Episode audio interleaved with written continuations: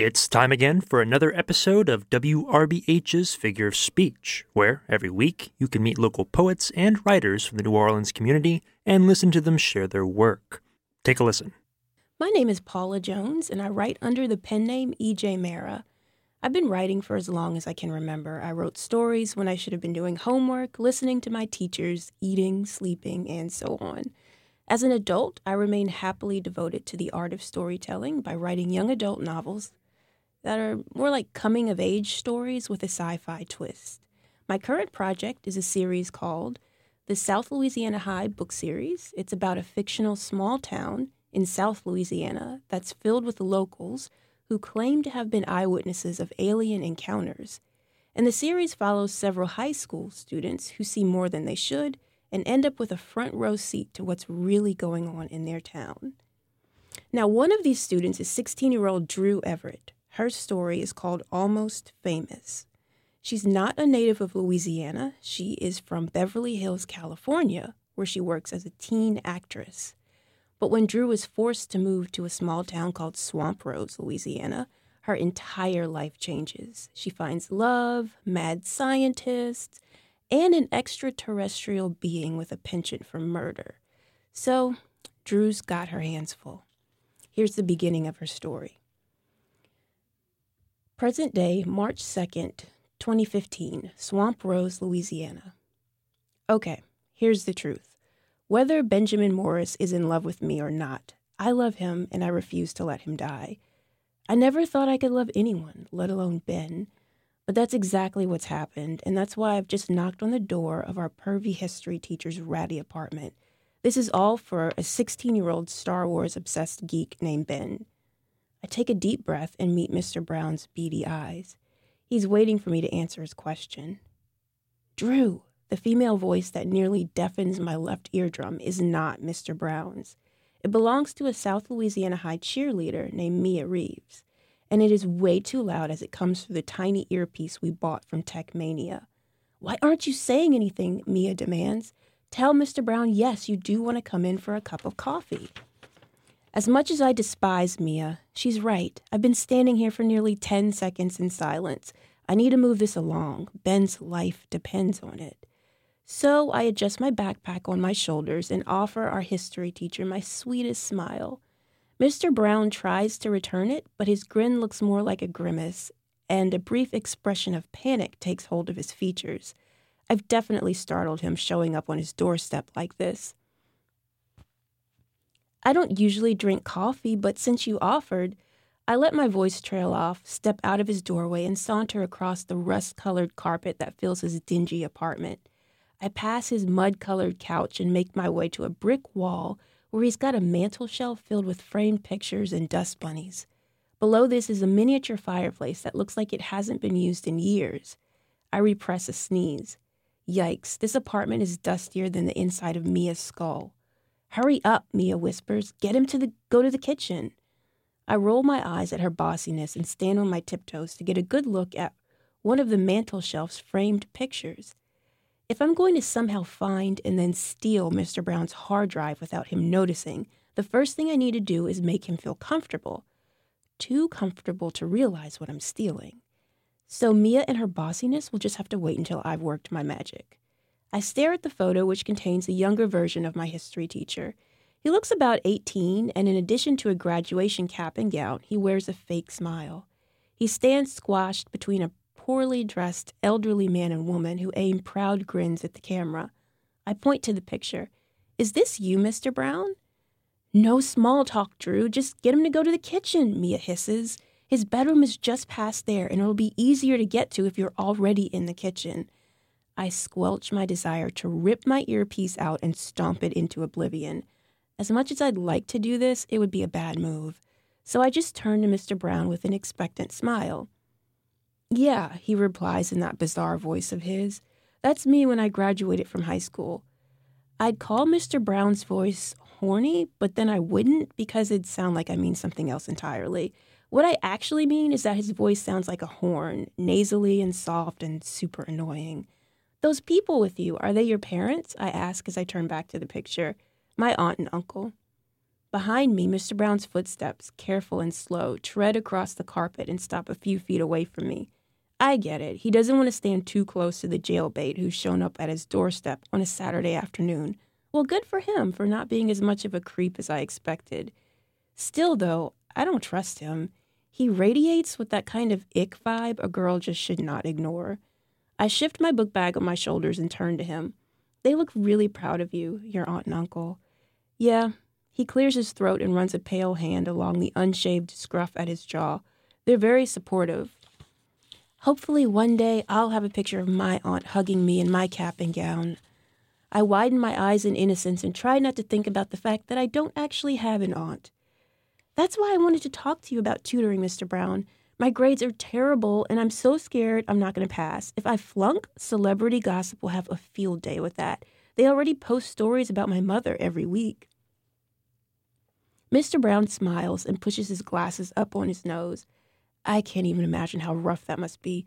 But just because the media doesn't give you a break doesn't mean you have to be so hard on yourself, Drew. Your history grades are decent, and this is only your first year in a public school, right? Mr. Brown is being so nice that I almost feel bad about what I'm doing. Almost. Yeah, back home I had tutors, but they let me do whatever I wanted, and now that I'm in a regular school, I feel like I'm just like way behind everyone else. I see. Mr. Brown seems to relax a bit, and he nods. Well, 10th grade can be tough, especially in your situation. I don't have a problem with tutoring you maybe two or three nights a week, and Drew! Mia's voice sounds in my ear, and I try not to visibly wince while she shouts, We're calling his phone in 15 seconds. If you're not already in the kitchen, tell him you want the coffee and follow him to the kitchen right now. As much as I hate her, she's right. It's time to get moving. OMG, I almost forgot, I exclaim, interrupting Mr. Brown. I have an appointment across town in like 20 minutes. So would you mind if I got that coffee and then I'd better head out so I won't be late? Oh, uh, sure. He heads to the kitchen and I follow. All the while, I blast our would be silence to smithereens by asking him whatever questions pop into my mind. I learned this trick from my mother, although with her, it's not exactly a trick. It's more like my mother has no brain to mouth filter when she's been drinking. It's a great way to distract people from paying attention to what I'm doing. They get so confused by the tons of questions I'm asking them that they don't notice me grabbing their phone and rifling through their contacts for Bradley Cooper's number. Trust me, this works. Just ask Bradley Cooper. Do you like Starbucks, Mr. Brown? Are you more of a coffee etc. fan? I ramble. I'd never even heard of coffees etc. until I moved here. Back home, I practically lived at Starbucks. I love their hot chocolate. They have this great salted caramel hot chocolate. Have you ever tried it? And have you tried their pumpkin spice? Mr. Brown's kitchen is surprisingly nice. The cheerful colors, happy yellow and warm red, are a huge difference from his living room, which appears to have been drenched in brown. Across from me, on the far side of the kitchen, is the door to his bedroom. Just like Mia said, and I hear noise coming from it. It sounds like a television. Yes, I am a fan of a fan of Starbucks, and no, I've never tried their salted caramel hot chocolate, but that sounds good.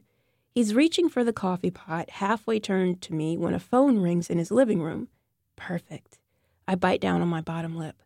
I better get that, Mr. Brown says. Excuse me. Okay, I'll wait for you here. I grin. You do that. He winks. Gross. Trying, to, trying not to look as uncomfortable as I feel, I fake a chuckle. He sets his coffee pot back down on the warming plate and returns to the living room. Did that fool really just wink at me? Shaking my head in disgust, I turn on my heel and head for the door from which television noises are emitting. Go through the door that's right by the calendar pinned to the wall, Mia whispers. That's Mr. Brown's bedroom. I know, Mia, I retort. I'm looking right at it. How does she even know the layout of his apartment? I frown. Actually, considering the rumors I've heard about Mia, I don't even want to know the answer to that question. I creep into my history teacher's bedroom and look around. In the middle of the room is an unmade king size bed, its light blue sheets strewn every which way. A small television is mounted to the wall across from the bed. One of my favorite Sonic commercials is on, one of the funnier ones featuring two guys arguing about whether they should order tater tots or fries. I turn away from it and continue to scan the room, searching for Mr. Brown's laptop. It's got to be here somewhere. It has to. The only thing that will save Ben's life is that hard drive. My heart pounding, I turn to a dresser at my right. On top of it sits a picture of Mr. Brown's aunt and uncle, a current copy of the South Louisiana High yearbook, and a flip phone, flip phone that looks like a relic from the early 2000s, but no hard drive. My heart takes a nosedive straight into my stomach. I need to find this stupid thing. Drew, Mia hisses. Kyle's got him on the phone for like 60 more seconds. You need to hurry up. I know, I whisper, shout, panic creeping into my voice. I turn to a small nightstand at the left of Mr. Brown's bed. Frantic, I scan its contents an alarm clock, a lamp, a laptop with a hard drive, a self help book. The hard drive! Thank God. I race towards the tiny black device, pick it up. Relief washes over me. I'm Chad Block, a familiar voice announces, and this is a commercial for Late Night with Chad Block on MVS. The hard drive in hand and my panic temporary, temporarily allayed, I turn my attention to Mr. Brown's television. Chad Block's familiar smile stares back at me. Behind him, the late night set is just as I remember. It's hard to believe that less than six months ago, that's where I was. I had no idea who Benjamin Morris was, and I never even heard of a town called Swamp Rose, Louisiana. I was living in LA, and I was almost famous. It was an entirely different life, and somehow it led to this. Chapter 1 Six months ago, September of 2014. All I'd ever wanted was to be a star. And now, this was my opportunity to shine. Drew, a whiny voice interrupted my thoughts, and I rolled my eyes. What? I snapped. As much as I wanted to ignore the voice, I couldn't. After all, who ignores their own mother? Lenora Everett was stretched out on one of the plush purple couches in the green room of America's most watched late night show, Late Night with Chad Block. And as usual, she was wasted. I can't believe you're here, Drew- Lenora drawled. She shoved a strand of her honey blonde hair out of her eyes. Everything about her seemed stuck in slow motion her voice, her movements, even her every blink. My baby girl on Chad Block's show. I always knew your sister would make it. She's got my looks. But you? Who would have guessed you'd make it this far? I rolled my eyes and turned away from her. I couldn't let her ruin this. When one of the world's most prestig- prestigious filmmakers was depending on you to promote her movie on Chad Block's Late Show, you didn't let anything get in the way, not even your alcoholic mother. I straightened my posture, tuned out the sound of L- Lenora's voice, and forced my thoughts back to the Amelia Hearth film I shot last summer. Spending three months in a mosquito infested Louisiana swamp with an overly intense director definitely had its downside. Amelia was a perfectionist with a tendency to reshoot every scene 80 billion times. But her eccentricities also made her an Oscar winning genius. And because of her, for the first time in my acting career, I'd starred in a buzzworthy feature film. So, with a killer black and gold Versace dress clinging to my curves, a sleek new haircut that celebrity gossip said enunciated my cheekbones, and a simple black sharpie in my right hand, I peered at the other names on the cement wall Chad Block's stage manager had instructed me to sign. My gold May the Force be with you engraved bracelets clanged against each other as I lifted a hand and prepared to add my autograph to the slew of famous signatures already on the wall. This was it. I was only 16 and I'd already made it. I steadied myself on my heels and signed the wall. I always knew I'd make it, even when the media insisted on comparing me to my older sister, and when I found myself stuck in typecast hell, only able to score roles as the quote, sassy black friend in made for television movies. Even then, I'd known I'd make it. I was right. I scrawled my name on the bumpy cement, a chill shimmying down my spine. I wasn't nervous, I was just excited. I took a step back and appraised my work. My autograph was perfect. Bold and elegant, it sat between J.J. Abrams and Zac Efron's. Perfect. I'm right between the director of one of my favorite movies, Star Wars, and the cutest guy in Hollywood. I put the top on the Sharpie and tried to ignore the one very drunk problem who would not stop talking. You're on in what? Fifteen minutes? Where's your hair and makeup lady? Lenora said, her voice loud and her words garbled. She should have been here at least 30 minutes ago. True, I agreed, glancing at the time on my phone. Actually, I think I'm on in less than five minutes. My heart skipped a beat. I took a quick selfie and examined it. Flawless. My anxiety lessened and I smiled. I didn't even need hair and makeup. Drew, baby girl, I have to say, I hate those earrings on you. Here, wear mine. Come and get these earrings, baby. Lenora's slurred command was followed by a crashing noise, a sound that was all too familiar.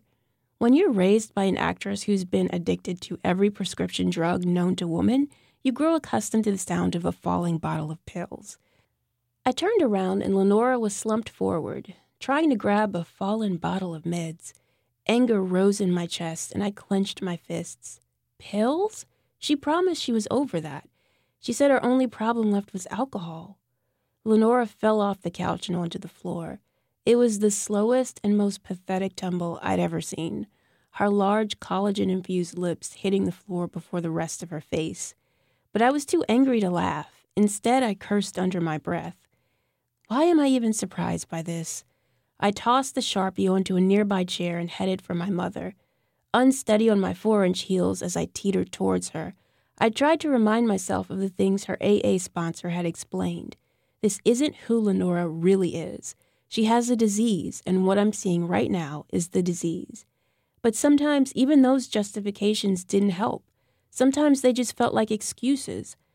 How could this be a disease when it was some it was something she chose? She decides to get high, and every time she does, she's deciding to ruin my life. Am I bleeding? I feel like I'm bleeding, Lenora drawled her words barely understandable as she used both of her hands to paw around the linoleum. When did you take the pills? I demanded as I stumbled over the fallen medication. Did you take them on the way here? I knew I shouldn't have taken separate cars. I shook my head at my own stupidity. I thought I could leave her alone for a 45 minute car, ri- car ride. I thought, sure, I can let Chad, Chad Block's limo pick me up and enjoy a peaceful Lenora free ride to the studio. My mother can be trusted on her own for the length of a car ride. Why did I think that was possible?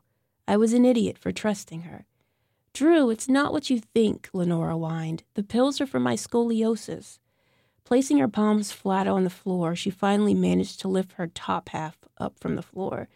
I had to take something because my spine was trying to realign, and you don't have scoliosis, I snapped. The only thing you have is an addiction prob Several pills rolled under the platform of my right shoe and sent me sliding forwards.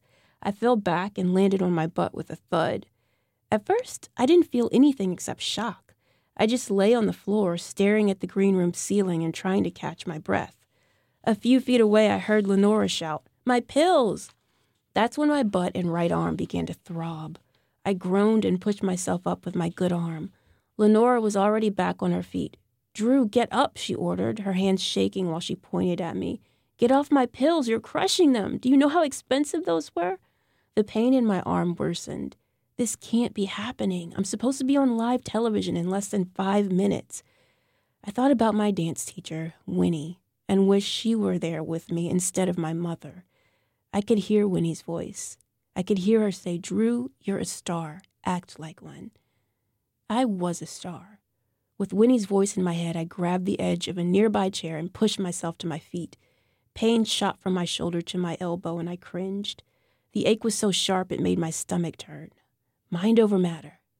If I told myself I was all right, eventually I'd really be all right. I glanced at Lenora as she popped one of the floor's half crushed pills into her mouth, and an invisible weight sank down on my shoulders. I wished kids could choose their parents. Life would be so much easier if we could design our own DNA. Lenora adjusted her dress, and one of her boobs popped out. But that wasn't the way it worked. We were supposed to make the best of what we'd been given, and in my case, I'd gotten a DNA of nothing but failure, and I was somehow supposed to make the best of it. The green room door swung open, and late night's headset wearing stage manager, a woman named Dawn, rushed our way. Her gaze was glued to the clipboard in her hands as she said my name. Drew? Yes. Preparing myself, I straightened my spine. I might have Lenora's DNA, but that doesn't mean I have her weaknesses. Dawn's brown hair was pulled into a ponytail that swung from side to side as she hurried towards us. Her gaze still glued to the clipboard, she spoke quickly. Sorry it took me so long to get back here. We're running way behind, and you're on and. Dawn finally looked up and her eyes widened. She came to an abrupt halt, her gaze going from Lenora, who was exposed, cross eyed, and eating pills from the floor, to me. Dawn, I spoke with as much dignity as I could muster. My mother is obviously very high at the moment, and as a result, she suffered a bad fall. The petite stage manager's eyes were all over me, assessing my posture, my hair, my dress, my everything. I held her gaze while I continued. So, while I'm being interviewed, would you have someone sit with her to make sure she's okay? I'm not sure how many pills she took. Absolutely, I can arrange that. No worries. Dawn nodded, and without skipping a beat, she grabbed my arm. Come with me so I can get you to Chad. In fact, once you're on stage, I'll check you on your mom myself. Okay, perfect. I winced as Wayne as pain shot up my arm. Are you all right? Dawn asked, immediately releasing my arm. Uh, I hurt my arm when I was trying to help my mother, I confessed, but I'm I'm fine. Are you sure? Yes, my stomach turned and I stifled a rush of puke. Mostly. Don't worry, you're gonna do great, Drew. You're a pro. Dawn offered me a bright smile. It almost covered the panic in her eyes. But I'm an actress. I can spot a lie from a mile away. And Dawn's panic was legit. If I botched this interview, my screw up wouldn't just come back to haunt me, but as a stage manager, John, Dawn would get in trouble too. She would be blamed for running behind schedule, not to mention that a failed interview would upset Amelia Hearth and everyone who had invested in the movie she was trusting me to promote. So, no matter how much I wanted to duck into a corner and vomit while crying over my possibly broken arm, I couldn't. I had to pull myself together and walk onto that stage with a thousand watt smile. Dawn gestured to the door. Now, let's get to that stage as quickly as possible, okay? Yep, let's do this. I returned her smile with a gusto that I hoped to God looked real. Dawn rushed to the door ahead, and I followed, wishing I'd worn flats. We made our way through several winding corridors, and Dawn told me that some makeup artist named Breezy would catch up with us and give me a touch up. Unfortunately, Breezy never showed up, and before I knew it, Dawn had come to a halt in a dark backstage corridor where Chad's voice surrounded us. We are so late. Chad's going to have my head, Dawn murmured while she fumbled with a tiny lapel mic. I shifted on my feet and listened to Chad's amplified voice as it rang out around us. And that's what Gaga thought too. No, I'm joking. I love Lady Gaga. She's amazing. But Lady Gaga aside, our next guest has been referred to as Hollywood's next rising star, and Amelia Hearth called her the kind of actress every director loves to work with. Please put your hands together and welcome the star of Amelia Hearth's latest film, I Already Knew. Thunderous applause filled my ears, and Dawn, facing me as she stuck the tiny mic to the front of my dress, pointed to a well lit area just ahead.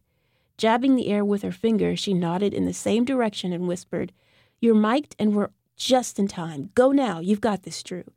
Dear God, please don't let me vomit.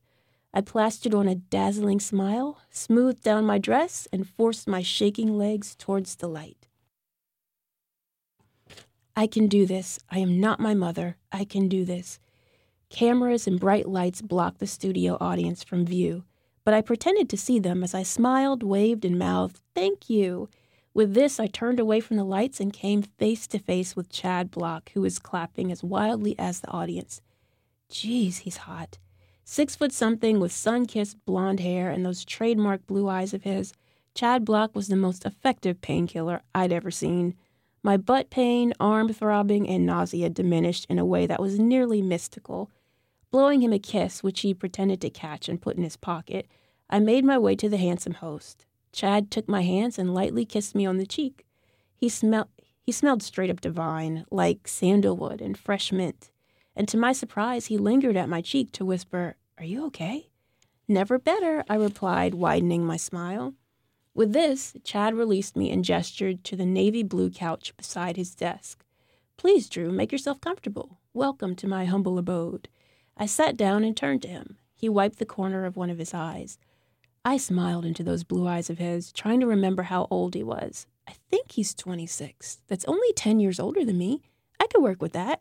He gave me a pointed look and wiped the corner of his eye again. Wait a second, is he trying to tell me something? While the audience's applause died down, Chad's lips twitched with a smile. He glanced down at his desk and then back at me.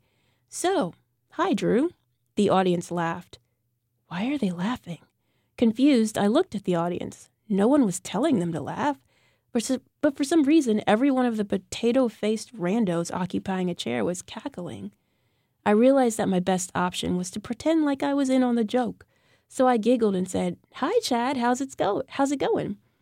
I shifted around on the couch and accidentally moved my bad arm a little too far to the left. The temporarily plugged pain sprung a leak, making me wince. I covered the wince with a quick smile and glanced at Chad. My heart plunged when I saw that he was frowning at me. Forgive me, he said, but I have to ask. While you were backstage, did you and stagehand Sam get into a fight? Stagehand Sam? This must be a joke. I nodded and faked a chuckle. Yep, knock down, drag out. The audience laughed, and I turned to give them a conspiratorial smile when I caught a glimpse of myself in one of the camera's view screens.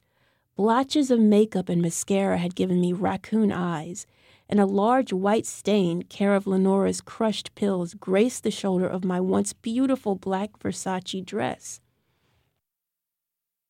Oh my God, I look like a crackhead on live television. Over two million people are watching this. So, what was that fight about? Chad asked.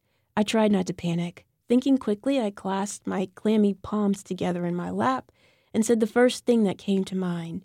We were arguing about which one of my movies is the best. Well, that was a pretty rough fight. I think we managed to get some footage. Chad pointed to a camera just ahead and said, Let's see it. Footage? I watched Chad motion to a guy who sat off stage, surrounded by camera equipment. At the sight of the gesture, the man nodded and bent down, working on something. I guessed he was trying to recover a clip that would somehow save this unscripted moment.